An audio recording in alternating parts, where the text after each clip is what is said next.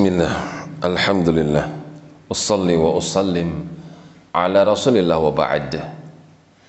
Masih di dalam surah An-Nur Sampai pada firman Allah Ta'ala Wal qawa'idu Al-qawa'id Yaitu Wanita-wanita yang sudah Menopos Minan nisa. Wanita-wanita yang sudah tua. Allati di mana mereka itu?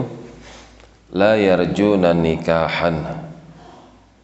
Tidak lagi diharapkan untuk bernikah.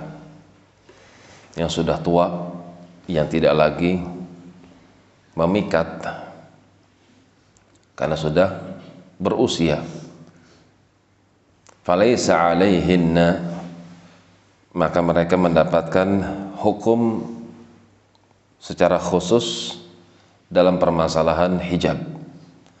Falaysa alaihinna junah maka tidaklah mengapa bagi mereka ayadha'na thiyabahun untuk menanggalkan melepas thiyabahun pakaian mereka. Apa yang dimaksud pakaian di sini?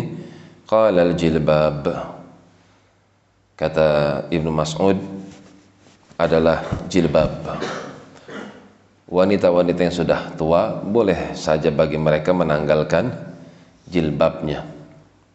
Ghaira mutabarijatim bizinah dengan catatan mereka tidak bertabaruj dengan menggunakan perhiasan. Tidak berdandan tidak bersolek. Maka boleh saja bagi mereka untuk menanggalkan jilbabnya. Jadi syaratnya dua. Yang pertama sudah tua, tidak lagi diharapkan untuk nikah. Yang kedua tidak lagi bersolek dengan menampakkan perhiasannya. Maka boleh bagi mereka untuk menanggalkan jilbabnya, kerudung. Wa ayyasta'fifna khairul lahun. Tapi kalau mereka tetap menjaga diri, maka tentu yang demikian khairun lahun. Itu tentu lebih baik bagi mereka.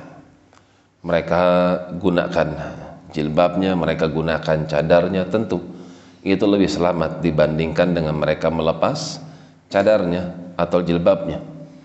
Wallahu sami'un alimun. Sungguh Allah maha mendengar dan Allah maha mengetahui. Dia maha mengetahui apa yang tersimpan di dalam hati hati hambanya. Apakah dia melepas kerudungnya karena untuk mengumbar padanya fitnah? Atau memang dia sudah masuk usia umurnya sudah sepuh dan dia tidak ingin menampakkan perhiasannya? Maka tentu Allah lebih tahu tentang isi hati hamba-hambanya. Demikian wallahu alam bisawab